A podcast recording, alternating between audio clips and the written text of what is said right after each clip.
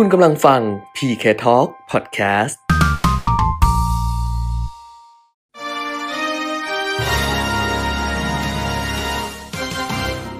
รายการเงินทองต้องรู้ โดยขวัญชนกวุฒิกุลและปิยมิตรยอดเมือง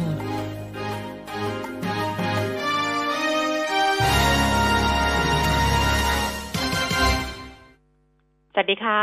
ต้อนรับคุณผู้ฟังทุกท่านนะคะ เข้าสู่ช่วงเวลาของรายการเงินทองต้องรู้ค่ะ วันนี้วันพระหัสบดีที่ 25 มีนาคม 2564 นะคะ กลับมาพบกัน ทุกวันจันทร์ถึงวันศุกร์ตั้งแต่ 10 นาฬิกาถึง 11 นาฬิกาค่ะ FM 90.5 MHz นะคะ แล้วก็ผ่านทางเว็บไซต์ smartbomb.co.th แอปพลิเคชัน Smart Bomb Radio รวมถึง Facebook Live มีที่ข่าว 90.5 ด้วยนะคะ คุณผู้ฟังอยู่กับดิฉันขวัญชนกุธิกุลและคุณปิยมิตรยอดเมืองค่ะ คุณปิยมิตรคะสวัสดีค่ะ สวัสดีครับ คุณขวัญชนกคุณผู้ฟังครับ ค่ะอ่าวันนี้นะคะ ตอนนี้น้องๆเขากำลังส่ง ส่งพอดแคสต์ไปให้อ่ากับ Exclusive Member นะอืมกำลังทยอยส่งไปยังได้ไม่ครบอะค่ะ เดี๋ยวก็คงจะครบเพราะว่าวันนี้ส่งช้านิดนึง เนื่องจากว่าดิฉันลีลาเยอะไปหน่อย เออลีลาเยอะไปหน่อยคือ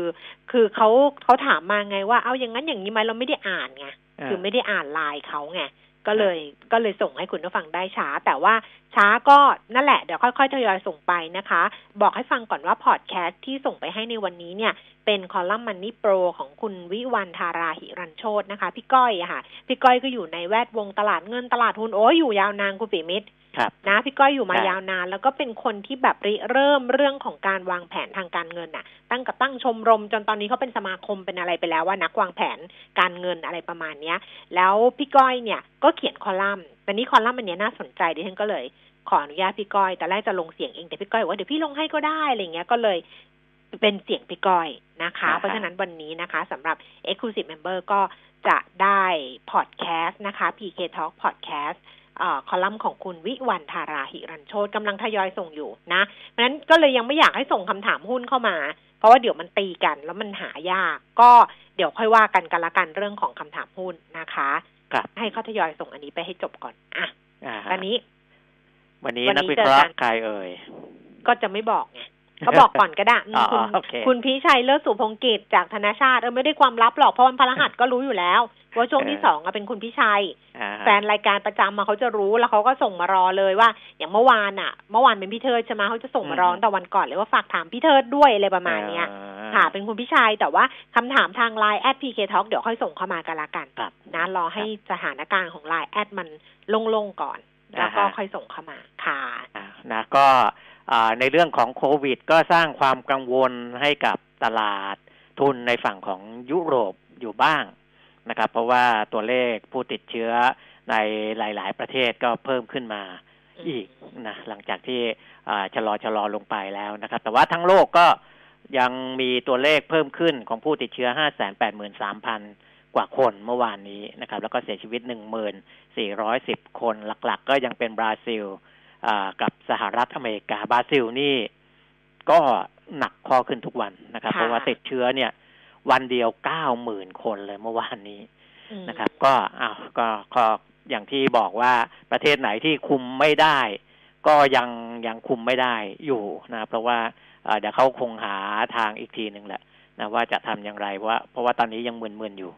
นะครับอืมมันมันมากขึ้นมากขึ้นนะครับ แต่ว่าประเทศที่คุมได้แล้วเขาก็ไปดูเรื่องอื่นละนะดูเรื่องว่าเอ่อจะเปิดประเทศอะไรอย่างไรนะครับจะก็มีทั้งสองด้านยัไงจะฟื้นฟูยังไงอืมจะอะไรอย่างเงี้ยใช่ไหมเออถูกจะถูกส่วนใหญ่ก็คือเน้นเรื่องกระตุ้นนั่นแหละใช่ว่าจะกระตุ้นกันใช่ยังไงนะครับอืมนะฮะก็โควิดก็ประมาณนี้นะเพราะว่าค่ะของบ้านเราก็ยังไม่ได้โล่งโปร่งสบายอะนะ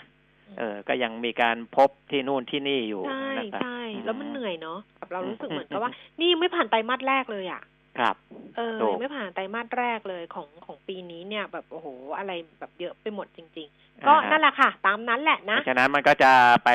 ส่งผลกระทบกับตลาดเงินตลาดทุนอยู่บ้างนะอืมก็เดี๋ยวคุณแก้มไปดูข้อมูลก่อน แต่ดูตลาดไปพิจารณาหุ้นอีกทีก็จะนิ่งๆ มันมันนิ่งมาเมื่อคืนน่ะ เมื่อคืนดิฉันก่อนนอนดิฉันมัก็นดูว่าบวกขึ้นไปแรงเออถ้าเป็นฝั่งดาวอโจเมนส์ริกานะ ดาวโจนส์มันบวกตั้งสามร้อยกว่าจุดเอะไรแล้วเงี้ยตอนก็ก่อนนอโดนนเทขายลงมาไงอ๋อ แล้วพอตื่นเช้ามา อ้าวมาดูอีกทีนึงขยี้ตาเอ้ยเมื่อคืนก่อนนอนมันบวกสามร้อยนี่หว่าพอเช้ามาเนี่ย ติดลบไปสามจุดนะคะใช่ อะสรุปเลยก็แล้วกันดัชนีอุตสาหกรรมดาวโจนส์ค่ะ ปิดตลาดเมื่อคืนนี้สามหมื่นสองพันสี่ร้อยี่สิบจุด ลดลงไปสามจุดศูนย์เก้าจุดศูนย์จุดศูนย์หนึ่งเปอร์เซ็นต์ NASDAQ ลดลงไปเยอะเลยสองร้อยหกสิบห้าจุดนะคะสองจุดศูนย์หนึ่งเปอร์เซ็นต์ แล้วก็ S&P ห้าร้อยยี่สิบเอ็ดจุดสามแปดจุด ลงไปศูนย์จุดห้าห้าจุด เนี่ยเห็นไหมเวลาอืมอะไรที่มันมีผลก็เขาถึงบอกว่าคนจัดรายการคนอะไรอย่างเงี้ย มันก็คงมีคนถามดิฉันไงว่าอุ้ยคุณขวัญชนกต้องเล่นหุ้น ต้องแบบอยู่ใกล้ชิดข้อมูล ต้องเปิดพอร์ตต้องเทรดแบบอะไรอย่างเงี้ยดิฉันก็บอกดิฉันน่ะไม่เคยแบบซื้อหุ้น ไม่เคยเปิดพอร์ตเลย แล้วก็ไม่ได้แบบซื้อหุ้นรายตัว คือซื้อซื้อในกองทุนอะไรอย่างเงี้ยคุณเปรมิตรเพราะว่าหนึ่งคือมันก็ถามว่าคอนฟ lict ไหมมันก็ไม่ขนาดนั้นหรอกแต่สองเนี่ยโอ้โหเราเนาะต้องบริหารจิตใจเหมือนกันเนาะ เพราะจิตใจมันจะหวั่นไหวไงมันจะนี่ขนาดหวั่นไหวเพิ่งไปลงทุนกองทุนต่างประเทศอะ ซึ่งเป็นหุ้นในกลุ่มไฮเทค นี่เออ NASDAQ ลงไปเนี่ยสองเปอร์เซ็นนี่ปากสั่นเลยนะเช้าเนี่ยขนาดขนาดแบบว่าเออไม่ได้พอหุ้นรู้ไรดะรู้เลยว่าเดี๋ยวต้องมากระทบกับกองทุนนี้ใช่ไหมโอ้โหไม่ ลบแอปไงแน่เมื่อวานบอกไปละลบแอปมันมันกระทบอยู่แล้วเออก็บอกแล้วคุณผู้ฟังเวลาถามคุณแก้มซื้อกองทุนอะไร เดี๋ยวพี่จะไปซื้อตาม เดี๋ยวจะไปซื้อตามไม่ต้องซื้อเลย เพราะว่าซื้อปุ๊บลงปั๊บนี่ลงไปสามเปอร์เซ็นแล้วอะเออซื้อปุ๊บเนี่ยซื้อไม่กี่วันที่ผ่านมาลงไปสามเปอร์เซ็นแต่ว่าเคยพูดหลายครั้งว่าเป้าหมายเรามันต่างกันอืมนะอืดิมฉันก็ถือของดิฉันไปได้เรื่อยๆละกันอ่าฟุตซี่ร้อยค่ะ เพิ่มขึ้นสิบสามจุดเจ็ดศูนย์จุด JAC 40 ตลาดหุ้นปารีสฝรั่งเศสเพิ่มขึ้น 1.99 จุด ดัคแฟรงก์เฟิร์ตเยอรมนีลดลง 51.63 จุดค่ะ ก็แบบ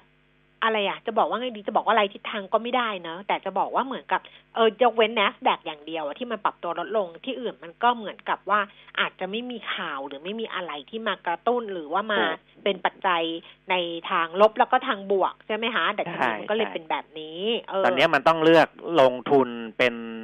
รายหุ้นรายกลุ่มอะไรอย่างนี้แหละอืมนะเพราะว่าอ่าในในภาพตลาดมันก็จะแกว่ง ถ้าหุ้นตัวใหญ่ๆ Market Cap สูงๆ มันลดลง ดัชนีมันก็ลดลงนะอืมแต่ว่าหุ้นบางตัวมันอาจจะไม่ได้ลดก็ได้อืมนะครับ ที่เป็นไซส์ขนาดกลางที่อืมปัจจัยพื้นฐานดี อะไรอืมพวกนี้นะครับ เพราะฉะนั้นมันก็จะอยู่ในเรื่องของการเลือกเลือกลงทุนแล้วล่ะเออนะเลือกหุ้นแล้วล่ะใช่ไม่ใช่ไม่ใช่เลือกลงทุนหุ้นตามดัชนีละแต่เออคนที่ลงทุนในกองทุนที่มันอิงดัชนีนั่นก็อีกเรื่องหมันึ่นงคุณเลี่ยงก็ไม่ได้ไงว่าไปมันเลี้ยงไม่ได้เออมันเลี่ยงไม่ได้เออไงมันก็ต้องเป็นแบบนี้ถึงใช่ได้บอกว่าเป้าหมายมันเป็นยังไง เพราะว่าตั้งแต่วันจันทร์ที่คุยกับคุณพเดิมพบอะนะตั้งแต่อืมเข้ารายการวันจันทร์เนี่ยคุณพเดิมพบปกติจะมีหุ้นแนะนำถูกไหมอืมอืมแต่พอถามคุณพเดิมพบเมื่อวันจันทร์เขาบอกว่าตอนเนี้ยมันเป็นทางเทคนิคเออ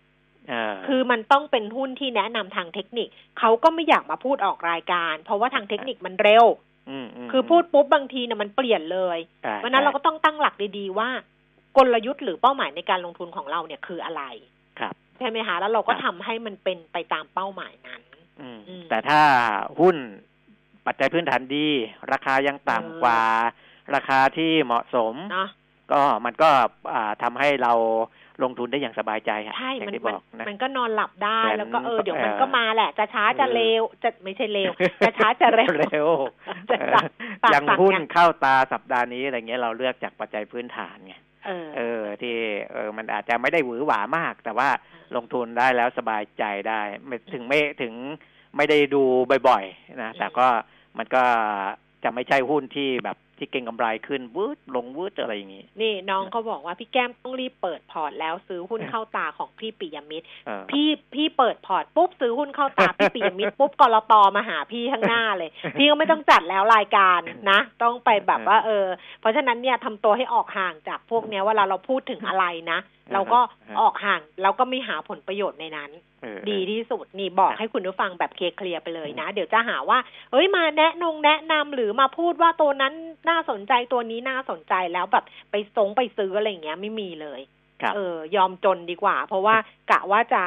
จัดรายการอีกสักแบบสองปีอะอ่ายังไม่ต้องบอกเวลาก็ได้ ไม่รู้อาการอยากจัดต่อไปนะสองปีเอออ้าว ก็ถ้าเขาจ้างก็อยู่ยาวกว่านั้นนะเคยถามเออคุณเวลาแล้วไงว่าอายุไขของคนที่จัดรายการวิทยุคุณเวลาบอกพูดไปได้เรื่อยๆแหละถ้ามีคนจ้างอะคุณสุทธิชัยหยุ่นยังมีแรงเออทำนู่นทำนี่ตั้งเยอะแยะนะ เออพูดไปได้เรื่อยๆโซเชียลทุกอย่างคุณสุทธิชัยไปหมดอย่างเงี้ยนะเอออย่างนั้นเพราะฉะนั้นถ้ามีคนจ้างก็พูดไปได้เรื่อยๆ ไม่ต้องห่วงค่ะนี่เกอีเช้านี้นี่เพิ่มขึ้นนะสามร้อยสามจุดเจ็ดห้าจุดหนึ่งจุดศูนย์เจ็ดเปอร์เซ็นตนะคะ แล้วก็ห่างเสียงฮ่องกงก็เพิ่มขึ้น แต่ก็เล็กน้อยสี่สิบสามจุดศูนย์จุดหนึ่งหกเปอร์เซ็นค่ะ ส่วนตลาดหุ้นเซี่ยงไฮ้ดัชนีคอมโพสิตเพิ่มขึ้นสิบเอ็ดจุด 0.35%กลับมาดูความเคลื่อนไหวของตลาดหุ้นบ้านเราในช่วงเช้าวันนี้ค่ะ ดัชนีราคาหุ้นสูงสุด 1,577 จุด ต่ำสุด 1,572 จุด แล้วก็ล่าสุดนะคะ 10นาฬิกา18 นาทีดัชนีราคาหุ้น 1,575.44 จุด เพิ่มขึ้น 4.61 จุด 0.29เปอร์เซ็นต์มูลค่าการซื้อขาย 16,100 ล้านบาท Set 50 Index 963.70 จุด เพิ่มขึ้น 2.11 จุด 0.22เปอร์เซ็นต์มูลค่าการซื้อขาย 7,800 ล้านบาท หุ้นที่ซื้อขายสูงสุดอันดับหนึ่งค่ะ EA นะคะ 62 บาทเพิ่มขึ้น 3 บาท 25 สตางค์ GPSC 76 บาท 25 สตางค์ เพิ่มขึ้น 2 บาทค่ะ แล้วก็ปตท 40 บาท 25 สตางค์ ราคาเท่าเดิม พูดถึงปตทดิฉันนึกถึงไอเรือขนทรายทุกทีอะอืมคืออืดๆไปอย่างนั้นอะอยู่อย่างเงี้ย ปูนซีเมนไทย 394 บาทนะคะ ลดลงไป 2 บาท OR 33 บาท 25 สตางค์เพิ่มขึ้น 25 สตางค์สวัสดค่ะ 87 บาท เพิ่มขึ้น 25 สตางค์เดลต้าลงไป 11 บาท อยู่ที่ 299 บาทซิริ1 บาทแสนสิรินะคะ1บาท8สตางค์เพิ่มขึ้น5สตางค์กันกุล3บาท82สตางค์ลงไป2สตางค์แล้วก็สอผอค่ะอยู่ที่113บสามบาท ปรับตัวเพิ่มขึ้น50สตางค์นะคะ ที่อันดับหลังรองลงมา แต่ว่าเออราคาหุ้นมาหุ้นขึ้นมาตั้ง6%คือ Workpoint นะอืม Workpoint นี่18บาท90เพิ่มขึ้นมาบาท10สตางค์อ่า6%นะ วันก่อนเพิ่งไปรายอัดรายการมีน้องถามถึงหุ้น Workpoint เออครับดิฉันก็เลยบอกเขาว่าไงรู้มะว่าบอกว่ามาถามพี่ ตัวเองอะ ก็คือแทบจะกินนอนอยู่เวิร์กพอยต์แหละวะก็คือรู้อยู่แล้วอะใช่ป่ะเออคือถ้าเกิดเขากินนอนอยู่เวิร์กพอยต์คุณปิยมิตรออเขาก็ต้องรู้ว่า เอ้ยมันจะมีรายการอะไรมันจะอะไรอย่างนี้ใช่ใช่ไหมเราอะไม่รู้ไงเราบอกเออเขาว่ากินนอนอยู่เวิร์กพอยต์แล้วมาถามพี่ว่าเวิร์กพอยต์เออช่วงนี้น่าสนใจไหมเอออยู่ๆเขาก็ถามสองวันแล้วนะ เมื่อวานอืมบวกมาเก้า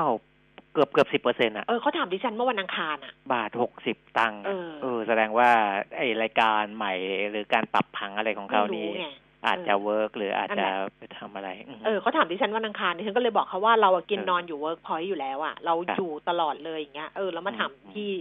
พี่นั่นแหละต้องถามเราอ่าอัตราแลกเปลี่ยนดอลลาร์บาทสามสิบเอ็ดบาทสี่สตางค์นะคะนั่นไงวันนี้อ่อนค่าไปเลยนะคะอืมสามสิบเอ็ดบาทสี่สตางค์เดี๋ยวจะต่อมีดอลลาร์ พูดถึงเรื่องที่แบงค์ชาติเขาประชุมกนง.ด้วยอ่าก็มีได้แตะๆเรื่องค่าเงินด้วย ค่ะครับราคาเดี๋ยวทองพูดอีกคำหนึ่งพันเจ็ดร้อยสามสิบสามเหรียญต่อออนซ์ค่ะ ทอนออกมาแล้วเช้านี้ทองคำสองหมื่นห้าพันสี่ร้อยสองหมื่นห้าพันห้าร้อยค่ะ แล้วก็ราคาน้ำมันนะคะ Brent หกสิบสามเหรียญสี่สิบสองเซนต์ลดลงไปเก้าสิบเก้าเซนต์ West Texas หกสิบเหรียญสิบเซนต์ลดลงไปหนึ่งหนึ่งเหรียญนะคะ ดูไบหกสิบสามเหรียญเจ็ดสิบสองเซนลดลงเก้าสิบแปดเซนค่ะอะคุณผู้ฟัง ที่จะฝากคำถามนะคะ ตอนนี้มาได้เลยค่ะ ในช่วงที่สองเราคุยกันกับคุณพิชัยเลิศสุพงกิจนะคะ จากบริษัทหลักทรัพย์ธนาชาติค่ะ ใครจะฝากคำถามโทรศัพท์ 023115696 นะคะ 023115696 Facebook ขวัญชนกวุฒิกุลแฟนเพจแล้วก็ Line at PK Talk นะคะ ได้ทั้ง3ช่องทางส่งมาได้เลยค่ะ ครับนะ อ้าวก็ในเรื่องของราคาน้ำมันเนี่ยวันก่อนที่ดีดดีดขึ้นแรงอืมใช่ไหมเป็นการจากอ่าถ้า West Texas นะห้าสิบเจ็ดกว่าๆไปหกสิบกว่าๆนะครับ ถึงแม้ว่าเช้านี้ก็จะลงมาเหรียญประมาณหนึ่งเหรียญนิดๆนะครับ ก็หนึ่งเปอร์เซ็นต์กว่า แต่ว่าวันก่อนก็มีอ่าปัญหาเรื่องที่ไอเรือสินค้าไปขวางคลองสุเอซนะทำให้การอืมขนส่งอะไร มันกระทบกับเรื่องของ supply เรื่องของอุปทานนะครับ แต่ว่าตอนนี้ราคาก็เริ่มที่จะปรับลดลงมาบ้างแล้วนะส่วนในบ้านเรานะครับ เรื่องอาการประชุมคณะกรรมการนโยบายการเงินกนง.ค่ะเมื่อวานนี้เมื่อวานนี้ก็เป็นไปตามคาดแหละนะที่ผมพูดไว้ก่อนหน้านั้นจากเอ่องานวิจัยของอาแบงก์ต่างๆนะครับ ก็มีอยู่สองเรื่องคืออัตราดอกเบี้ย นโยบายเนี่ยจะคงไว้ที่ 0.50%ต่อปี ก็เป็นไปตามนั้นนะครับซซึ่ง 0.50 เนี่ยเป็นระดับต่ำสุดของบ้านเรานะ แล้วก็หลังจากที่ปรับลดเมื่อครั้งนั้นเนี่ยมีการประชุมกรงงมาแล้วเจ็ดครั้ง ก็คงอัตราดอกเบี้ยในระดับนี้มาเจ็ดครั้งแล้ว แล้วก็หลายๆสำนักวิเคราะห์วิจัยก็ยังเชื่อว่าจะคงต่อไปตลอดทั้งปีนะครับ เอาไปดูเหตุผลของทางแบงค์ชาติทางกรงงก่อนละกัน คุณทิตนันมลิกกมาศเลขานุกการคณะกรรมการนโยบายการเงินนะครับ บอกว่าที่คงอัตราดอกเบี้ยในระดับ 0.50%ต่อปี เพื่อสนับสนุนการฟื้นตัวทางเศรษฐกิจที่ยังมีความไม่แน่นอนสูงนะอันนี้ keyword ที่ที่หนึ่งนะครับ คือเศรษฐกิจไทยเรายังมีความไม่แน่นอนสูงนะครับ keyword ที่สองก็คือยังคงเผชิญความเสี่ยงด้านต่ำนะครับ ยังคงเผชิญความเสี่ยงด้านต่ำนะเพราะฉะนั้นจึงจำเป็นอย่างยิ่งที่เศรษฐกิจไทยยังต้องการแรงสนับสนุนจากอัตราดอกเบี้ยต่ำอย่างต่อเนื่องนะครับ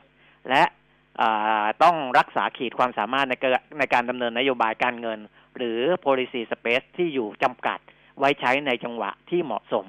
นะครับ นะอันนี้ก็ชัดเจนนะ ถ้าประโยคนี้ก็คือว่า เรายังต้องใช้ดอกเบี้ยต่ำต่อเนื่อง แต่แต่ทำไมไม่เอาต่ำกว่านี้อีกนะมันลดได้จริง ๆ ก็ 0.5 ยังมีต่ำกว่านี้อีก ทางคุณเจตนันก็บอกว่าต้องเอา policy space ซึ่งมีมันลดได้จริง ๆ แต่ว่ามันมันมีความจำกัดต้องเอาไว้ใช้ในจังหวะที่เหมาะสมนะครับ ก็อันนี้เป็นเรื่องของอัตราดอกเบี้ยนะครับ ส่วน เรื่องของตัวเลขการขยายตัวทางเศรษฐกิจนะที่คาดกันไว้ก่อนหน้านี้ว่ากรงงน่าจะปรับตัวเลขลดลงก็เป็นไปตามนั้นนะก็คือเดิมเนี่ยคาดไว้ว่าปี2564อัตราการขยายตัวทางเศรษฐกิจจะอยู่ที่ 3.2เปอร์เซ็นก็ปรับลดลงมาเหลือ 3.0เปอร์เซ็นตนะครับ ก็ยังไม่หลุด 3 นะ ถือว่ายังไม่หลุด 3 ยังไม่ไปเท่ากับในหลาย ๆสำนัก ส่วนของปีหน้า 2565 เดิม คาดว่าจะขยายตัว 4.8 ก็ลดลงมาเหลือ 4.7 นะครับ ในขณะที่เงินเฟอ้อก็ปรับคาดการเพิ่มขึ้นนะปีนี้จาก 1.0 เป็น 1.2เปอร์เซ็นตนะครับ ปีหน้าก็เท่าเดิม 1.0เปอร์เซ็นไปดูเรื่องของ GDP หน่อยแล้วกันนะครับว่าตัวหนุนแล้วก็ปัจจัยเสี่ยงคืออะไรนะครับ แรงสนับสนุนก็คือการส่งออกสินค้าที่ฟื้นตัวเร็วตามการขยายตัวทางเศรษฐกิจของประเทศคู่ค้านะ โดยเฉพาะประเทศใหญ่ๆอะจีนสหรัฐอะไรพวกนี้นะครับเรื่องที่สองก็เป็นมาตรการกระตุ้นเศรษฐกิจของภาครัฐที่ออกมาเพิ่มเติมนะอันนี้น่าจะประคับประคองการขยายตัวทางเศรษฐกิจของเราไว้ได้ ส่วนความเสี่ยงที่สำคัญก็มีเรื่องของประสิทธิผลและการกระจายวัคซีนป้องกันโควิด -19 นะครับ อันนี้มันอาจจะช้ากว่าที่วางแผนไว้บ้างนะครับ และที่สำคัญเลย การกลับมาของนักท่องเที่ยว ต่างชาตินะครับ อันนี้เป็นความเสี่ยงหลักเลย เพราะว่าจำนวนนักท่องเที่ยวเนี่ย เดิมคาดการไว้ว่าน่าจะได้สัก 5.5 ล้านคน ก็ปรับลดลงมาเหลือ 3 ล้านคนนะซึ่งการลดลงของจำนวนนักท่องเที่ยวเนี่ย มีผลกับเศรษฐกิจอย่างมีนัยสำคัญ เพราะว่าการท่องเที่ยวมีผลต่อ GDP ประมาณ 12%ของ GDP นะครับ แล้วก็ทางแบงค์ชาติก็บอกว่าการที่ประเทศเราพึ่งพานักท่องเที่ยวต่างประเทศเป็นส่วนใหญ่นี่แหละ เป็นปัจจัยสำคัญที่ทำให้เศรษฐกิจไทย ฟื้นตัวช้ากว่าประเทศอื่น ๆนะครับ แต่ก็ยังยืนยันนะว่าไม่ใช่เฉพาะไทยที่ฟื้นตัวช้าอย่างเดียวประเทศอื่น ๆ ที่เขาพึ่งพานักท่องเที่ยวสูง คล้าย ๆ กับไทยเนี่ย ก็จะอยู่ในสภาพคล้าย ๆ กันนี่แหละ เออ ไม่ใช่ว่าประเทศอื่นเขาพึ่งพานักท่องเที่ยวเยอะแล้วเขาก็จะโตดีกว่าเราไม่ใช่นะครับ มันก็จะอาการเดียวกับเรา เพราะว่าถ้าเหมือนเราก็อาการเดียวกันอะ ถูกถูกนะเพราะว่ามันมันเดินทางไม่ได้จริงๆอะเออ แล้วก็พอเราจะเปิดประเทศจะเปิดนู่นเปิดนี่ก็จะมีคุณหมอ อ่า ซึ่งจะออกออกในแนวอ่าคอนเซอร์เวทีฟหน่อยหรืออ่าต้องการเตือนหน่อยก็จะออกมาละ อย่ายับยั้งแล้วว่า อย่าเพิ่งเปิดอย่าอะไรระมัดระวังไว้ก่อนนะ เพราะฉะนั้นเนี่ยมันยังกระตุ้นการท่องเที่ยวได้ไม่เต็มที่ตัวนี้แหละ มีความสำคัญ ส่วนการส่งออกดีดีนะ ก็ปรับคาดการมูลค่าการส่งออกเพิ่มขึ้นนะครับ จากเดิม 5.7%เป็น 10%นี่ขนาดส่งออกเพิ่มขึ้นแล้วนะ แต่ก็ยังไม่ช่วยภาพรวมทางเศรษฐกิจเท่ากับเรื่องของการท่องเที่ยวนะครับ เออนะ ก็โดยสรุปก็คือต้องติดตามความเสี่ยงอของเศรษฐกิจไทยในระยะข้างหน้าต่อไปนะครับถึงแม้ว่าเศรษฐกิจจะเริ่มฟื้นตัวนะแต่ก็ยังจำเป็นต้องได้รับการสนับสนุนจากภาครัฐอย่างต่อเนื่อง เพราะว่าเศรษฐกิจไทยเนี่ยเราต้องถือว่ามันไม่เข้มแข็งนะฟื้นตัวถึงฟื้นตัวก็ยังมีความเปราะบางนะเปราะบางคำนี้ยังมีอยู่นะครับ เพราะฉะนั้นต้องอาศัยหลายเครื่องมือเข้ามาช่วยเข้ามากระตุ้นนะครับ อันนี้เป็นโจทย์ต่างๆที่ทำให้ทางภาครัฐก็ได้พูดคุยกันเรื่องของการเข้าไปช่วยเหลือทั้งภาคประชาชนและภาคธุรกิจนะในด้านของที่เราพูดไปแล้วนะว่านโยบายต่างๆที่จะเข้ามาช่วยเหลือตรงนั้นนะครับอ่าอันนี้ก็จริงจริงๆสิ่งที่แบงค์ชาติส่งสัญญาณอะ มันก็สอดคล้องกับกับกับสิ่งที่แบงค์ชาติ มีมีความเชื่อก่อนหน้านี้ก็คือว่ากว่าที่เศรษฐกิจมันจะฟื้นตัวจริง ๆ มันต้องใช้เวลาจนถึงแบบปี 2565 แบบไตรมาสที่สามนะคุณปีมิตร คือครึ่งหลังของปี 65 แปลว่าอีกปีหนึ่งเลยนะ ประมาณนั้นเลย เออ แปลว่าอีกปีหนึ่งเลยนะ เพราะฉะนั้นเนี่ยในช่วงเวลาหนึ่งปีจากตรงนี้ถึงตรงนั้นที่จะกลับมาฟื้นตัวได้ในภาวะปกติเนี่ย มันอาจจะมีความไม่แน่นอนอะไรอย่างเงี้ยเพราะฉะนั้นมันต้องสำรองกระสุนเอาไว้ไง ใช่ไหมเผื่อเหลือเผื่อขาดมันไม่ได้มองว่าปุ๊บปั๊บปุ๊บปั๊บจะมาได้ไงคือถ้านับจากปลายปีหกสองนะเพราะเราเจอโควิดปีหกสามนะถ้านับจากปลายปีหกสองเนี่ยก็คือสองปีครึ่งเลยนะกว่าจะเริ่มกลับมาเท่ากับช่วงก่อนโควิดอะเนี่ยลองไปเทียบกับปีสี่ศูนย์สิใช่ไหมตอนวิกฤตปี 40 น่ะ ดิฉันว่าปี 40 เนี่ย ต้องต้องกลับไปดูไงว่า เพราะบางทีมันนานแล้วมันจำไม่ได้ตอนนั้นเราหนักเหมือนกันนะเราหนัก แต่ว่าก็ฟื้นก็ฟื้นได้เร็วก็นั่นไงกำลังจะดูว่าเอ๊ะตอนนั้นน่ะเราใช้เวลาเท่าไหร่ ใช่ไหมที่เรากลับมา ที่เราสามารถกลับมาได้อะไรเงี้ยคนเรายอมตัดแขนตัดขารักษาชีวิตเยอะเลยไงเออคนแต่ว่าอันนั้นน่ะมันเป็นเรื่องของเราไงมันมันแบบใช่ไหมข้างนอกเขาไม่ได้เป็นกับเราไงเพราะนั้นไอ้การอะไรที่มันเชื่อมโยงกับข้างนอก แล้วเขายังแข็งแกร่งได้มันก็ยังพอไปได้ แต่อันเนี้ย มันเชื่อมโยงกันหมดมันมันกระทบหมดทั้งโลกไงข้างนอกเยอะแต่เรื่องของค่าเงินคุณแก้มที่ค่าเงินบาทเราอ่อนลงเนี่ยนะคุณทิตินันบอกว่ากับนักข่าวนะว่าในการประชุมกนงรอบนี้มีข้อสังเกตที่น่าสนใจก็คือเรื่องดุลบัญชีเดินสะพัดปี 2564 คือปีนี้เนี่ย ที่คาดว่าจะเกินดุลน้อยลงที่ผ่านมาเงินบาทเราแข็งแข็งแข็งแข็งเนี่ยเพราะว่ามันเกินดุลแบบเออมันเกินดุลเยอะนะ แต่ว่าตอนนี้มาดูอีกทีเนี่ย คาดว่าจะเกินดุลน้อยลงเหลือ 1.2 พันล้านดอลลาร์ จากคาดการเดิม 11.6 พันล้านดอลลาร์นะครับ ซึ่งมันก็หายไปเยอะจากราคาน้ำมันที่ปรับตัวเพิ่มขึ้น รวมถึงปัจจัยอื่นๆนะก็การที่เกินดุลน้อยลงเนี่ย จะทำให้มีแรงกดดันต่อการแข่งค่าของเงินบาทลดลงด้วย เพราะฉะนั้นความกังวลของแบงก์ชาติที่มีต่อค่าเงินบาทเนี่ย ตอนนี้ไม่ค่อยกังวลแล้ว หมายถึงว่ากังวลว่าบาทจะแข็งไปเรื่อยๆ ก็ก็ก็เป็นบาทอ่อน แต่เดี๋ยวพอพอดุลบัญชีเดินสะพัดเกินดุลลดลง เดี๋ยวก็ประสาทเสียกันอีกเชื่อไหมเอาป่ะ เชื่อไหมเออเดี๋ยวต้องมีออกมาว่าประสาทเสียว่าเฮ้ยเนี่ย ตอนที่มันแข็งแกร่งมากๆ ก็ประสาทเสียตอนที่มันเริ่มลดลงก็ประสาทเสียถูกนะคุณเทนีนันก็เลยบอกว่าเรื่องนี้ยังประมาทไม่ได้นะเรื่องคือเรื่องอัตราแลกเปลี่ยนเนี่ยยังประมาทไม่ได้ นะเพราะว่ามันยังมีเรื่องของเงินทุนที่อาจจะผันผวนใช่ไหมบางทีมันไหลเข้าไหลออกแรง มันก็มีผลกับอัตราแลกเปลี่ยนด้วยเหมือนกันเออนะเพราะฉะนั้นก็ต้องระมัดระวังอย่างต่อเนื่องนะครับ แล้วก็จะมีการเร่งผลักดัน หรือว่าสร้างระบบนิเวศของอัตราแลกเปลี่ยนนะที่เรียกว่า FX ecosystem เนี่ยอย่างต่อเนื่อง เพื่อเป็นการชนและรักษาเสถียรภาพของค่าเงินบาทในระยะยาวนะคืออย่างที่คุณแก้มบอกอะ่ะ ถ้ามันผ่านผวนหรือไปแหวหรือหวามามันก็ทำให้ปวดหัวนะผู้ส่งออกนำเข้า เพราะฉะนั้นถ้ารักษาเสถียรภาพได้ดีในระดับหนึ่งก็จะทำให้การค้าขายระหว่างประเทศเนี่ยเเขาปวดหัวน้อยลงนะครับ เออดิฉันน่ะมีคำแนะนำดิฉันฟังคุณปีไม่แบบนี้เราดิฉันเหนื่อยง่ายคือดิฉันเป็นคนเหนื่อยง่ายคุณผู้ฟังแล้วดิฉันก็เริ่มคิด พอคุณปีไม่พูดไปดิฉันก็จะฟังเป็นคนฟังแล้วก็จะคิดคิดคิดไปเรื่อยๆแบบเนี้ยดิฉันก็เริ่มคิดว่าอะไรรู้มาดิฉันก็เริ่มคิดว่า เฮ้ย จริง ๆ เราเอาเงินฝากไว้ออมทรัพย์อะฝากไว้ในออมทรัพย์เราก็สบายใจดีนะ แล้วเราก็ใช้น้อยๆไง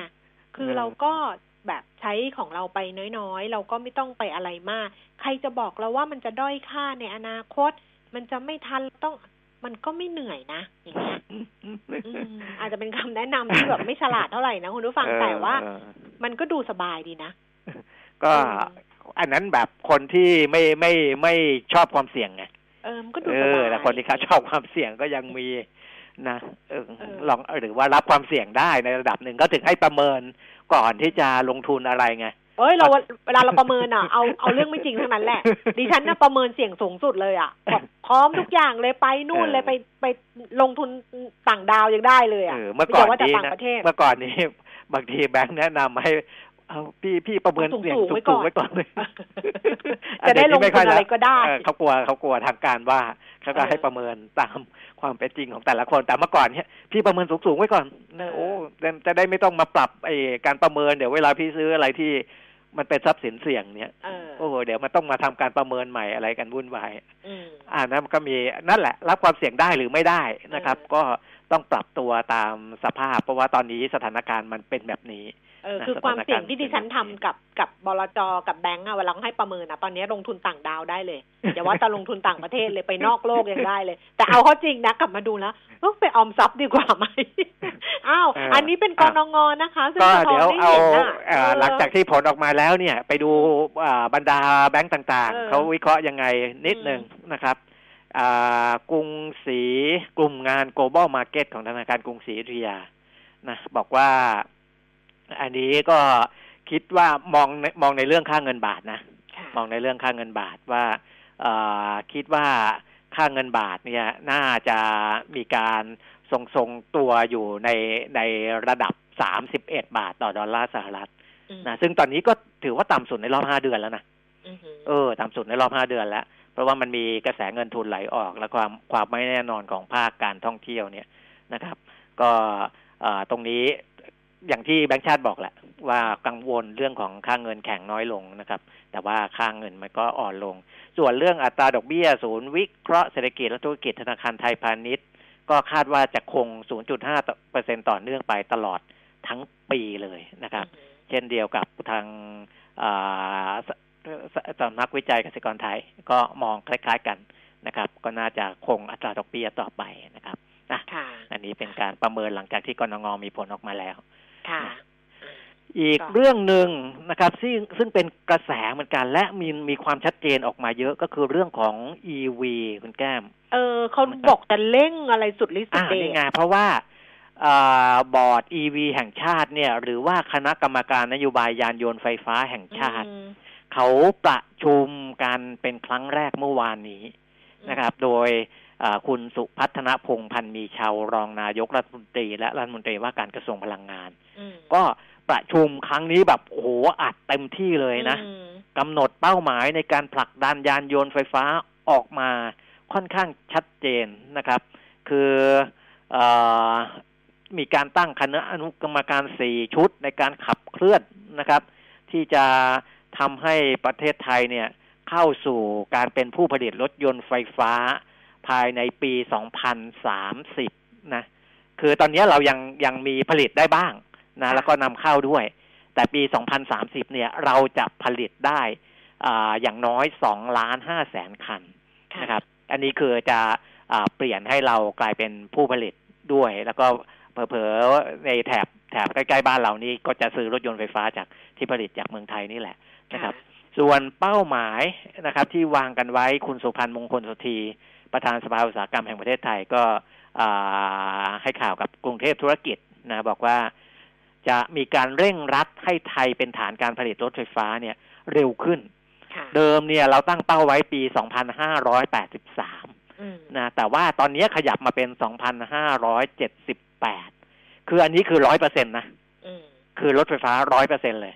นะครับ ก็เร็วขึ้นกว่าเดิมห้าปีนะครับ แต่เอ่อภายในปีเจ็ดสามเนี่ยจะต้องผลิตให้ได้ห้าสิบเปอร์เซ็นของปริมาณการผลิตรถทุกชนิดนะในรถหนึ่งร้อยคันจะต้องเป็นรถไฟฟ้าอย่างน้อยห้าสิบคันในปีเจ็ดสามก็คืออีกประมาณไม่ถึงสิบปีเจ็ดสามอะเออก็ประมาณสิบปีอะอ่าเก้าปีข้างหน้าเก้าเนี่ยปีนะจะต้องอ่าเราผลิตรถร้อยคันจะเป็น EV ห้าสิบคันแล้วนะครับ อันนั้นคือเป้าหมายห้าสิบเปอร์เซ็นแล้วก็เป็นร้อยเปอร์เซ็นภายในปีเจ็ดแปด นะครับ นี่คืออาการขับเคลื่อนหรือว่าให้เกิดขึ้นรถไฟฟ้า โดยจะมีอนุกรรมการสี่ชุดสี่คณะด้วยกันนะแล้วก็แบ่งแบ่งกันไปในแต่ละกระทรวงนะครับปลัดกระทรวงอุตสาหกรรมจะเป็นประธานคณะอนุกรรมการส่งเสริมอุตสาหกรรมการผลิตยานยนต์ไฟฟ้า และชิ้นส่วนนะอันนี้เป็นภาคการผลิต ภาคอุตสาหกรรมก็ให้ปลัดกระทรวงอุตสาหกรรมเป็นประธานค่ะในภาคของแบตเตอรี่ อันนี้เรื่องสำคัญเลยของ EV ค่ะ นะถ้าแบตเตอรี่มันยังไม่พัฒนาเอ่อยังเก็บกากไฟได้ไม่ดีเพพราะอมันต้องเก็บไฟใช่ไหมมันต้องใช่เก็บไฟอะเนาะความเออหนักความเบาความใหญ่ความเล็กด้วยนะคุณแก้มอืมบางทีมันเก็บไฟเยอะแต่ขนาดมันใหญ่มันก็ไม่ไหวเออเออมันหนักเกินไปมันก็ไม่ไหวเพราะฉะนั้นมันต้องพัฒนาให้อ่าน้ำหนักน้อยลงแต่กลับเก็บ ไฟได้มากขึ้นอะไรอย่างเงี้ย อันนี้มีแบบปลัดกระทรวงเหมือนพในนี่ไหมลังงาน มีเหมือนแบบ power bank ถูกโทรศัพท์ไหมถูกเออใช่ไหมแบบมีไหมอันนี้ไอ้ power bank โทรศัพท์มันก็พัฒนาขึ้นเรื่อยๆเห็นไหมเออเออ อย่างประมาณนั้นแหละมนะครับ อันนี้ปลัดกระทรวงพลังงานจะเป็นประธานคณะอนุกรรมการพัฒนาระบบโครงสร้างพื้นฐานและแบตเตอรี่นะครับค่ะส่วนปลัดกระทรวงการคลังก็จะเป็นประธานคณะอนุกรรมการส่งเสริมการใช้ยานยนต์ไฟฟ้าอืมนะอันนี้น่าจะเป็นเรื่องของภาษีภาษีอืม นะถึงเอามาให้คลังดูแลนะครับ เพราะว่ามันมีภาษีหลายเรื่องทั้งชิ้นส่วนทั้งอะไรต่ออะไรที่จะทำให้รถ EV มันเกิดได้เร็วขึ้นนะครับอืมแล้วก็คณะอนุกรรมการอีกชุดหนึ่งก็คือชุดอ่าประเมินผลกระทบด้านน้ำมันเชื้อเพลิง และก๊าซเลือดกระจกจากการส่งเสริมยานยนต์ไฟฟ้า อันนี้ปลัดกระทรวงพลังงานเป็นประธานนะครับ เพราะฉะนั้นความชัดเจนเกิดขึ้นแล้วนะ อืมอ่า ก็ไม่ใช่ไปทำกัญชงกัญชากันอย่างเดียวนะครับเออ EV มีก็เรื่องมาอื่แล้วนนะด้วยเฮ้ยวันก่อนที่เราเจอเราเจอผ้ากุ้งเออฮะอันนั้นที่ผ้ากุ้งขับก็รถอีวีใช่ไหมเอาคุณเขาบิ๊กเอารถ EV คันเล็กๆมาน่าสนใจเอาของของแต่ของผ้ากุ้งก็คันเล็กนิดเดียวเองเออะอคันนิดเดียววัะคันนิดเดียวอืมน่าจะเอาไว้สำหรับใช้เดินทางในเมืองนี่แหละมออกต่างจังหวัดไม่ไหวนะปิวนะว่า มันเล็กฟิลอะมันเล็กมากมันเล็กมาก แต่ว่าเออดิฉันว่าจะถามเขาอีกทีนึงไงว่าเออใช้เป็นยังไงเลยบ้างเพราะว่าผ้ากุ้งวันนั้นที่จะขึ้นรถที่จะแยกกันผ้ากุ้งเขาบอกว่าเดี๋ยวเขาจะเขาจะรอบหน้าเขาจะรีวิวใช่ไหมเขาจะเล่าให้ฟังใช่ไหมเออไม่รู้เขาเล่าไปยังอันนั้นก็คันเล็กนิดเดียวเองค่ะ แต่มันก็น่ารักดีนะ มันก็เหมาะกับใช้ในเมืองอะนั่นแหละแทนอะมันเป็นอย่างนั้นเออส่วนกัญชงกัญชาเนี่ยนะครับ ก็มีความคืบหน้าพอสมควรนะครับ เพราะว่าอ่าทางออยเขาก็ได้รับไอ้ คำยื่นขออนุญาตนะในหลายส่วนแล้วในายแพทย์ไพศาลดั่นคุ้มเลขาธิการของอาสำนักงานคณะกรรมการอาหารและยาค่ะนะครับออยบอกว่าเอ่อเอาสิ่งที่เคยคุยกับคุณแก้มวันก่อนก่อนค่ะนะที่มีการเอ่อดึงใบอนุญาตคืนเออเออนะสำหรับผู้ที่ขอใบอนุญาตนำเข้าเมาเล็ดกัญชง DOD เจ็ดอะรานะยอ่า DOD เป็นหนึ่งในเจ็ดอ๋อ นะจริงๆ นอกจาก DOD แล้วมีอีกหกราย ก็คือรวมแล้วเจ็ดรายที่เขาดึงคืนทั้งหมดนะ ไม่ใช่ดึงคืนของ DOD อย่างเดียวค่ะก็ทางเลขาออยยืนยันว่าทั้งเจ็ดรายนี้ ยังคงมีคุณสมบัติในการนำเข้าเมล็ดพันธุ์เมล็ดพันธุ์ที่ถูกต้องตามกฎหมายอยู่อืมนะครับ แต่ว่าที่ดึงคืน เพราะว่าต้องเอาไปทำเอกสารแนบอย่างที่ผมบอกอะให้รัดกลุ่มยิ่งขึ้น รัดกลุ่มยิ่งขึ้นเอ่อเรื่องอะไรเรื่องของ ข้อมูลผู้ผู้ซื้อสถานที่ปลูกเมล็ดพันธุ์เอกสารวิเคราะห์อะไรต่างๆ มันจะต้องชัดเจนค่ะเพราะฉะนั้นอ่าถึงแม้ว่าเจ็ดลายเนี้ยจะมีคุณสมบัติครบถ้วน แต่การนำเข้าทุกครั้งจะต้องยื่นขออนุญาตอ่าทุกครั้งนะโดยมีเอกสารประกอบ คือทุกครั้งแต่ยื่นอาเป็นครั้งๆไปแต่เอาเข้าก็ยื่นเป็นครั้งครั้งๆไป ใช่ใช่เออนะเพราะว่าแต่ละครั้งเนี่ยจะใช้ไอใบอนุญาตนี้ แล้วก็เอ่อเป็นตัวคุมทั้งหมดเนี่ยไม่ได้อืไม่ได้ ไม่ใช่อย่างนั้น นะครับอืมเพียงแต่ว่าคุณสามารถนำเข้าได้ แต่ก็ไปยื่นขอว่าอ่าครั้งนี้เอาเข้ามาจะเอาไปปลูกที่ไหนอย่างไงอะไรอย่างเงี้ยนะครับ อันนี้นก็เป็นเรื่องของเมล็ดพันธุ์ ส่วนคนที่ยื่นขออนุญาตปลูกเลยนะ คือมีพื้นที่แล้วจะขอปลูกเนี่ยมีสิบแปดรายอืมนะสิบแปดรายพื้นที่ประมาณเก้าร้อยไร่ เพราะฉะนั้นต้นน้ำมีคนยื่นละอืมนะคือคือปลูกนี่ก็ต้นน้ำเหมือนกันนำเข้าเมล็ดพันธุ์นี่ก็ต้นน้ำเหมือนกันอืมนะครับ แต่พวกสกัดพวกอะไรเนี้ย อันนี้จะลงทุนเยอะหน่อย นะครับ เป็นกลางน้ำอืมก็ก็ค่อยว่ากันอีกทีหนึ่งนะครับ แล้วก็ปลายน้ำก็เป็นพวกที่เอาไปทำผลิตภัณฑ์ ก็ต้องรอดูให้อ่าต้นน้ำกับกลางน้ำเขาเอ่อเกิดขึ้นอย่างเป็นเรื่องเป็นราวก่อนนะ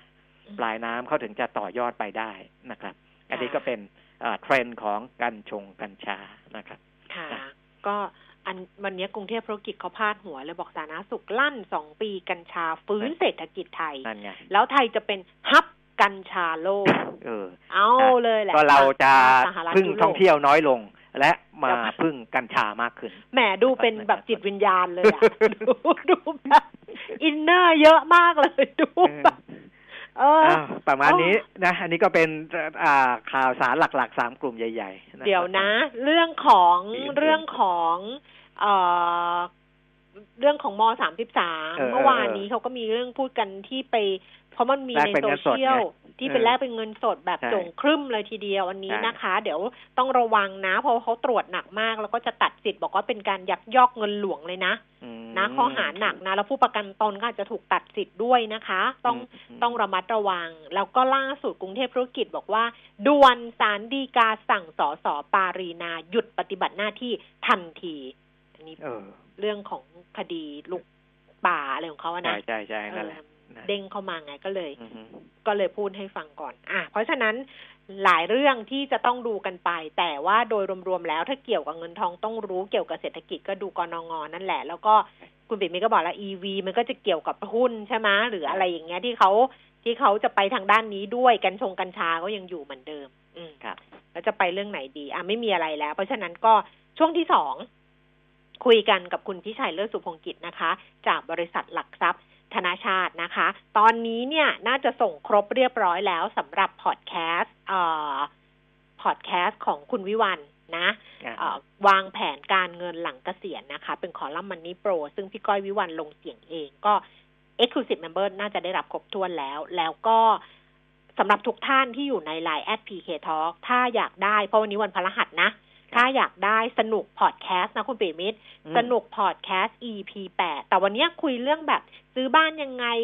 กู้ซื้อบ้านยังไงไม่ให้โดนยึดอะไรประมาณเนี้ย ซึ่งซึ่งฟังดูเรื่องมันธรรมดาไงแต่ว่าดิฉันก็เล่าแชร์ให้ฟังอะว่าเออที่ผ่านมาเหมือนกับเมื่อคุยกันสนุกสนุกกับคนที่ฟังสนุกพอดแคสต์จะรู้อยู่แล้ว เอาเป็นว่าใครอยากได้สนุกพอดแคสต์ EP แปดนะ EP แปดอันนี้ขอมาละกัน X ไม่ X ก็ขอมาค่ะ บอกว่าขอฟังสนุกพอดแคสต์ EP EP EP แปดนะคะ เดี๋ยว เดี๋ยวทยอยส่งให้นะ ส่วนส่วนอะไรนะ ส่วน X member เฟสสองครับ บอกไว้เลย จะเริ่มสัปดาห์หน้าอืมเดี๋ยวเขายิงตัวโปรโมทไปอ่าจะมีตัวที่จะแจ้งคุณอะแล้วเขายิงไปเออก็ใครที่เงื้อง่าราคาแพงตั้งแต่อีอะตั้งแต่เฟสแรก ครับ อันนี้ก็พลาดไม่ได้แล้วนะ เฟสที่สองอ่า แล้วในตัวสปอตโปรโมทจะบอกว่าเฟสที่สองเนี่ย จะได้รับอะไรไปบ้างครับนะคะ ซึ่งก็บอกก่อนเลยว่า โอ้โหไปหามาแบบว่าอืมก็พลาดไม่ได้แหละ อะ สัปดาห์หน้าค่อยว่ากันสำหรับเรื่องของ Exclusive Member ในเฟสที่สองนะคะ ส่วนวันนี้ขอบคุณคุณเปียมิตรค่ะ สวัสดีครับ สวัสดีค่ะ คุณผู้ฟังคะช่วงหน้าคุยกันกับคุณพิชัย ฝากคำถามหุ้นต่อเนื่องไว้ได้นะคะ เดี๋ยวเรากลับมาคุยกันตอนนี้เราพักกันครู่หนึ่งค่ะ หลีกหนี้ความวุ่นวาย เตรียมแผนไปเรียนประเทศที่น่าอยู่ที่สุดในโลก ที่ที่มีการศึกษาดีเยี่ยม ภาษาอังกฤษสำเนียงแท้จริง และค่าใช้จ่ายไม่แพงเลย แคนาดา ประเทศที่มีความปลอดภัยสูง ประชากรเป็นมิตรไม่เหยียดผิว ต่อสายตรงคุยกับ 12 โรงเรียนมัธยมชั้นเยี่ยม วิทยาลัยมหาวิทยาลัยชั้นนำในงานนิทรรศการการศึกษาประเทศแคนาดา อาทิตย์ที่ 28 มีนาคมนี้ 11โมงเช้าถึง 4 โมงเย็น โรงแรมเรเนซองสี่แยกราชประสงค์ BTS ชิดลม ลงทะเบียนล่วงหน้า Line Success Canada สมัครได้ในวันงานและเข้าชมฟรี www.successcanada.org 1กิโลเมตรร้อยกิโลเมตร หรือหมื่นกิโลเมตร เครื่องยนต์ที่คุณรักก็ยังทนทานและคงประสิทธิภาพ ให้กิโลเมตรต่อไปเป็นหน้าที่ของเรา เวนลอย ลูพิแคนระดับโลกที่ผู้ใช้ยานยนต์วางใจ เวนลอย ลื่นเหลือล้น ทนเหลือหลาย วิเคราะห์ทุกสถานการณ์ในแวดวงเศรษฐกิจลับคมความคิด ติดอาวุธ เพิ่มกลยุทธ์ให้ธุรกิจของคุณ กับ CEO นักการตลาด และนักกลยุทธ์ในรายการลับคมธุรกิจทุกวันจันทร์ถึงศุกร์เวลาบ่าย2โมงถึงบ่าย3โมงโดย ดรนงนาถหานวิไลและนัดบุญยศิริยานนท์ฟังสดๆทางมิติข่าว 90.5 Smart News มิติข่าว 90.5 สะท้อนทุกเลียมมุมของความจริง สนับสนุนโดย น้ำมันเครื่องเวลลอย ลื่นเหลือล้น ทนเหลือหลาย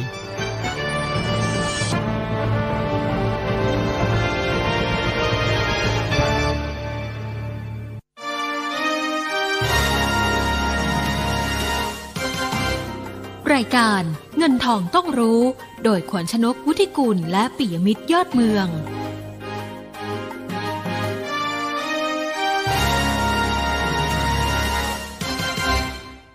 สิบนาฬิกาสี่สิบแปดนาทีค่ะ ช่วงที่สองของเงินทองต้องรู้นะคะ เดี๋ยวช่วงที่สองวันนี้ นักวิเคราะห์ที่จะคุยกันจะเป็นคุณพิชัยเลิศสุพงกิจจากธนาชาตินะคะ คุณผู้ฟังฝากคำถามเพิ่มเติมไว้ได้เลย แต่ชนีราคาหุ้น 1,575.88 จุดค่ะ เพิ่มขึ้น 5.05 จุด มูลค่าการซื้อขาย 24,700 ล้านบาทนะคะ คุณพิชัยรอสายแล้วค่ะ คุณพิชัยคะสวัสดีค่ะ สวัสดีครับคุณแก้มครับโอ้นี่กำลังดูหุ้นที่แบบสิบอันดับอะบางตัวเขาก็บวกกันไปแบบเนาะห้าเปอร์เซ็นสามเปอร์เซ็นอะไรอย่างเงี้ยเป็นประเด็นเฉพาะตัวใช่ไหมเพราะฉะนั้นตอนนี้กำลังจะมองว่าตลาดหุ้นบ้านเราหรือแม้กระทั่งตลาดหุ้นอื่นๆเนี่ยต้องพึ่งประเด็นเฉพาะตัวหรือเปล่า ค่ะ เป็นอย่างนั้นครับเอ่อบ้านเราเนี่ย ปีนี้ขึ้นมาแล้วแปดเปอร์เซ็นต์นะสะท้อนมุมมองบวก เรื่องการฟื้นตัวของเศรษฐกิจไปพอสมควร แล้วก็สะท้อน เรื่องการปรับขึ้นประมาณการตัวกำไรตัวราคาหุ้นเป้าหมายไปเยอะพอสมควรนะครับเพราะฉะนั้นจากจุดนี้เนี่ยตีมใหญ่คงจะเล่นยากแล้ว ต้องมองเข้าไปหาเรื่องราวเฉพาะตัวนะอย่างวันเนี้ยที่เล่นกันก็คือหุ้นแบตเตอรี่นะฮะเนื่องจากคณะกรรมการยานยนต์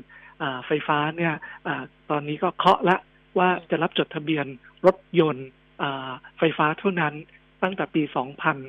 2035เป็นต้นไปอีกประมาณ15ปีจากนี้นะครับเพราะฉะนั้นพวกรถยนต์ที่เป็นเครื่องสันดาปก็คงจะค่อย ๆ ลดลงยิ่งเก่ายิ่งถูกเก็บภาษีมากขึ้นนั้นก็จะกระตุ้นให้คนค่อย ๆ ทยอย เปลี่ยนรถเป็นรถไฟฟ้าไปครับนั้นคนที่ได้ประโยชน์ต้นๆเลยพวกผู้ผลิตแบตเตอรี่ไฟฟ้า ตอนนี้ในเมืองไทยก็จะมีของ EA ที่จะเริ่มผลิตอย่างเป็นทางการปลายเดือนหน้านะฮะ แล้วคนที่มีศักยภาพที่จะทำแบตเตอรี่ไฟฟ้าอย่าง GPS4 ก็อยู่ในขั้นตอนอการทดลองอยู่นะฮะแต่วันนี้ก็เล่นกันก่อนเลยครับ จะสังเกตว่าทั้ง EA ก็บวกขึ้นมาเกือบ 6% GPSC ก็บวกขึ้นมา 3%เป็นต้น ส่วนสวัสด์ที่เห็นย่อลงมาเนี่ย วันนี้มีประชุมนักวิเคราะห์นะฮะก็เคาะ ตัวอัตราดอกเบี้ยที่ร่วมมือกับทางอมสินที่จะปล่อยสินเชื่อจำนำทะเบียนรถยนต์ข่าวบอกว่าตอนแรกบอก 18 แต่ของจริงช่วงโปรโมชั่นจะเคาะต่ำกว่านั้น ก็ทำให้คนห่วงว่าไอ้ตัวสเปรดดอกเบี้ยจะแคบลง วันนี้เลยมีแรงขายตัวสวัสด์ออกมาอย่างนี้เป็นต้นครับอืมอืมแต่นี้ถ้าเรากลับมาดูภาพรวมที่มันจะเกิดขึ้นกับตลาดหุ้นบ้านเราในระยะต่อไปเนี่ย มันจะยังไงคะคุณพิชัย อืมผมผมมองว่าเป็นตลาด ที่แกว่งสร้างฐานอ่าโดยที่กรอบด้านล่างเนี่ยหนึ่งห้าห้าห้าส่วนกรอบด้านบนเนี่ยยอดตรงแถวหนึ่งห้าแปดสองก็ยังกดอยู่นะระหว่างนี้เราก็จะวนอยู่กับเรื่องเดิมสถานการณ์โควิดนะความกังวลเกี่ยวกับเรื่องเงินเฟ้อ แล้วทำให้ดอกเบี้ยระยะยาวขยับขึ้น อันนี้เป็นเรื่องหลักนะฮะส่วนเรื่องที่เหลือก็ค่อย ๆ สอดแทรกเข้ามา แต่ผมมองอย่างนี้นะฮะว่า เรื่องแรงกดดันเงินเฟ้อเนี่ย เรากับสหรัฐต่างกันเยอะมากเลยครับ ของที่สหรัฐเนี่ยเขาเขาใกล้เต็มกำลังการผลิตแล้วเป็นไม่แปลกที่จะมีข้อกังวลเรื่องแรงกดดันเงินเฟ้อแต่ของเราเนี่ยยังมีกำลังการผลิตส่วนเกินในระบบเนี่ยเหลือเฟือนะในขณะที่ตัวตราการว่างงานของเราที่ดูเหมือนต่ำเนี่ยเป็นเพราะว่าภาคเกษตรเราใหญ่ เราสามารถซึมซับคนที่ตกงานในภาคอุตสาหกรรมในภาคบริการกลับไป ที่ภาคเกษตรได้นะครับ แต่ถ้าเราเกิดการขาดแคลนแรงงานในอุตสาหกรรมหรือบริการ เราก็สามารถยกคนจากภาคเกษตรหรือแม้กระทั่งแรงงานต่างด้าวกลับเข้ามาได้เพราะเราไม่มีแรงกดดันเรื่องของเงินเฟ้อนะในขณะที่กำลังการผลิตก็มีส่วนเกินเหลืออยู่เยอะเพราะเงินเฟ้อของเราก็ไม่ใช่ประเด็นที่น่ากังวลนะส่วนไอ้เรื่องฐานต่ำปีที่แล้ว เพราะว่าราคาน้ำมันทุกสิ่งอย่างถูกหมดเลย ในช่วงไตรมาสสองไตรมาสสาม ด้วยฐานที่ต่ำถ้าดูเงินเฟ้อทั่วไป มันจะสูงขึ้น อันนี้เป็นสิ่งที่คาดหมายได้อยู่แล้วเวลาติดตามเงินเฟ้ออาจจะต้องให้น้ำหนักกับตัวเงินเฟ้อพื้นฐาน แทนที่จะไปดูเงินเฟ้อที่เป็นตัวเฮดไลน์ครับ ค่ะค่ะ เอาละค่ะ กลยุทธ์การลงทุนในช่วงเวลานี้ก็เลือกตัวมาเหมือนที่เราคุยกันตอนแรก เลือกตัว เลือกตัวมากๆเลยครับ ก็หาตัวที่ที่กำไรเนี่ย มีเรื่องราวส่วนตัวที่หนุนให้ตัวกำไรเนี่ยเติบโตไปได้ แม้ว่าเศรษฐกิจโดยรวมของไทยเนี่ยจะขยายตัวต่ำก็ตามทีนะคือของเราเนี่ยเมื่อวานนี้กรงงก็ออกมาปรับลดการคาดการเหลือโตสามเปอร์เซ็นเราโตน้อยนะครับ ถ้าเทียบกับอย่างพี่ใหญ่อย่างสหรัฐเนี่ยคาดการว่าจะโต 6.5 นะฮะในขณะที่จีนก็บอกว่าไม่ต่ำกว่า 6เปอร์เซ็น แต่ของเราแม้เป็นตลาดเกิดใหม่แท้ๆเลย แต่เราโตแค่สามเปอร์เซ็นเท่านั้นเองนะฮะอย่างไรก็ดีนะเราก็มองว่ายังมีหุ้นที่ที่เราสามารถเลือกซื้อได้นะะเช่นตัวตัวตีมที่ที่อย่างเรื่องแบตอย่างเงี้ยอันนี้ก็ชัดเจนว่าตัว EA ได้ได้ประโยชน์นะครับ หรือการฟื้นตัว ของการบริโภคหลังโควิดนะเราก็มองว่ามีหุ้นหลายตัวที่ valuation ยังดูน่าสนใจอยู่นะเช่นตัวเอ็มเคสุกี้อย่างนี้เป็นต้นนะฮะแล้วก็ยังมีหุ้นที่มีเรื่องราวส่วนตัวแบบเนี้ยให้เราเลือกซื้อได้ค่ะค่ะเพราะฉะนั้นก็ต้องเลือกแล้วก็เลือกมาก ๆด้วยนะ ท่านแรกสอบถามมา BEC พอไปได้ไหมขอแนวรับค่ะ อ๋อ BEC เนี่ยเราเห็น ทิศทาง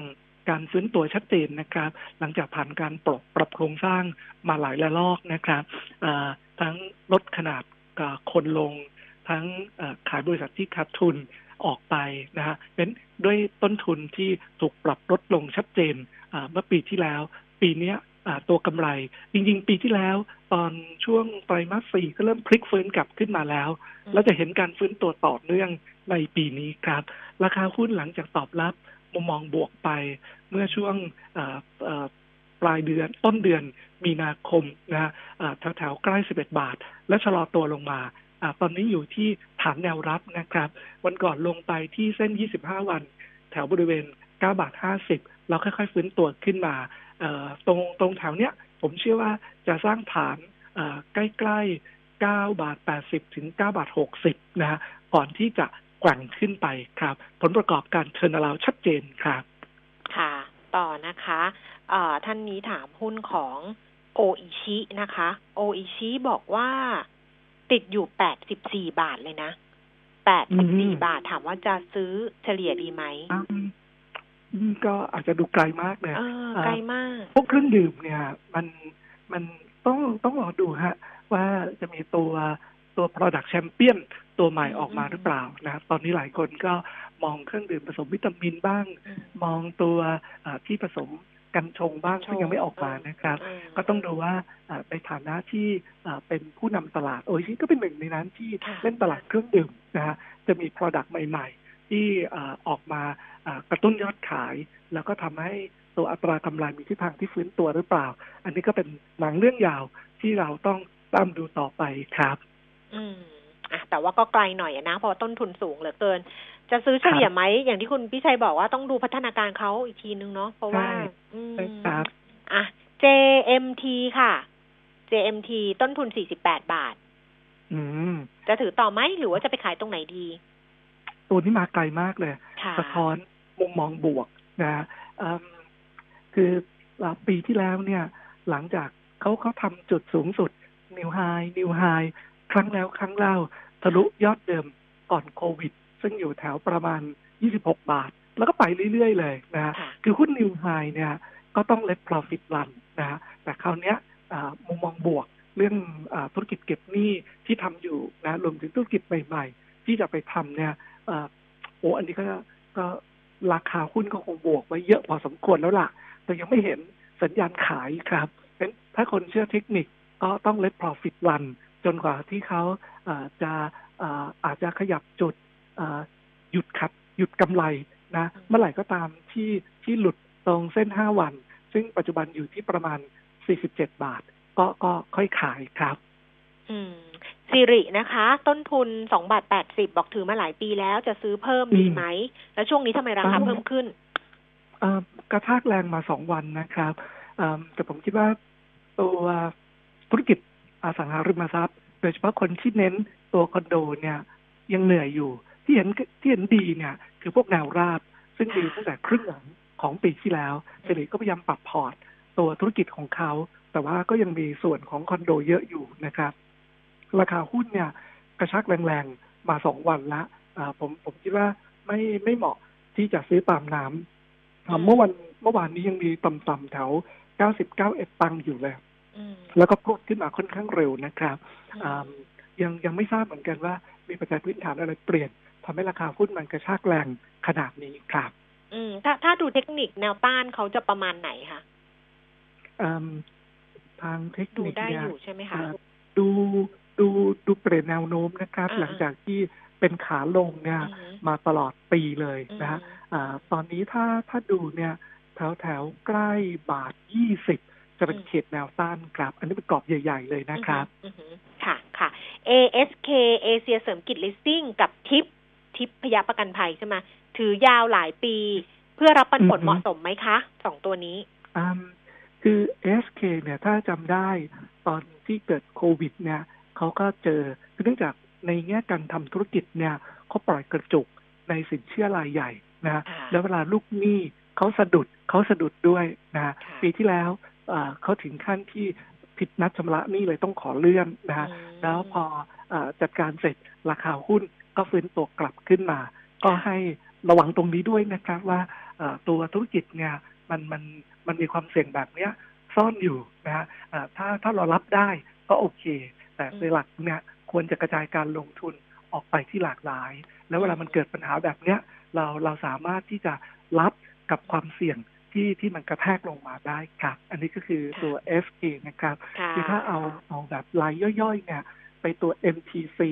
นะเขาปล่อยแบบที่หัวแตกเลยเวลาอืมเวลามันมีปัญหาเอ่อจุดเล็กจุดน้อย หรือภาพรวมเขาสามารถบริหารจัดการเรื่อง NPL ได้ดีกว่า อันนี้ก็เรียนเสนอให้ให้เปรียบเทียบนะครับ ส่วนตัวทิพยะเนี่ยเขาเขาปรับตัวเป็นโฮดดิ้ง holding นะใช่ไหมอ่าเออราคาหุ้นเนี่ยก็ได้สะท้อนมุมมองบวกตรงนั้นไว้ เยอะพอสมควรนะแต่ว่าในในเชิงธุรกิจเนี่ยก็ยังไม่ได้เห็นอะไรที่ที่จะกลับมาหนุนให้กำไรเติบโตอย่างรวดเร็วนะครับ แต่ราคาหุ้นขึ้นมารอละนะตอนนี้ย่อกลับลงมาบ้าง อยู่แถวแนวรับ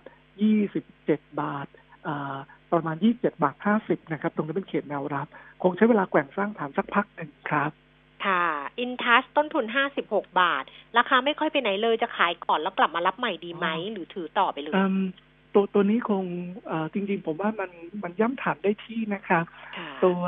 จะดูอินทัชก็ต้องกลับไปดูที่ตัวแอดวาน Advance นะฮะเอ่อตัวแอดวานเนี่ย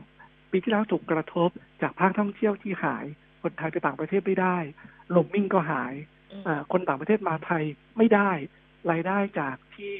ต่างประเทศเข้ามาซื้อซิมครั้งเดียวใช้ก็หายเอ่อรายได้ส่วนเนี้ยหายเป็นร่วมหมื่นล้านทีเดียวนะฮะแล้วปีนี้การฟื้นตัวของการท่องเที่ยวก็ยังช้าอยู่เอ่อการปรับเปลี่ยนต้นทุนก็ก็ทำได้ระดับหนึ่งนะครับ แต่ตอนนี้อย่างน้อยเราเห็นแสงสว่างที่ปลายอุโมงค์แล้วว่าภาคท่องเที่ยวเราจะเปิดประเทศตุลาคม เราจะฉีดวัคซีนต่างประเทศเริ่มฉีดนำหน้าเราไปพอสมควรนะครับเพราะฉะนั้นรายได้ส่วนนี้มาละ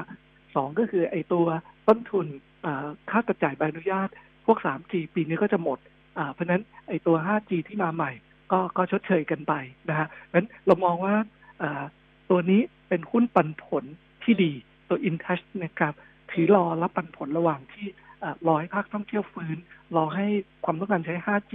กลับขึ้นมาครับ ค่ะ เอาละค่ะ วันนี้ขอบพระคุณคุณพิชัยมาก ๆ ค่ะยินดีครับขอบคุณนะคะยินดีครับสวัสดีค่ะ คุณผู้ฟังคะคำถามเหลือเยอะมากเลย เพราะวันนี้คำถามเยอะนะ พรุ่งนี้กลับมาต่อกันกันละกัน วันนี้ลาไปก่อน สวัสดีค่ะ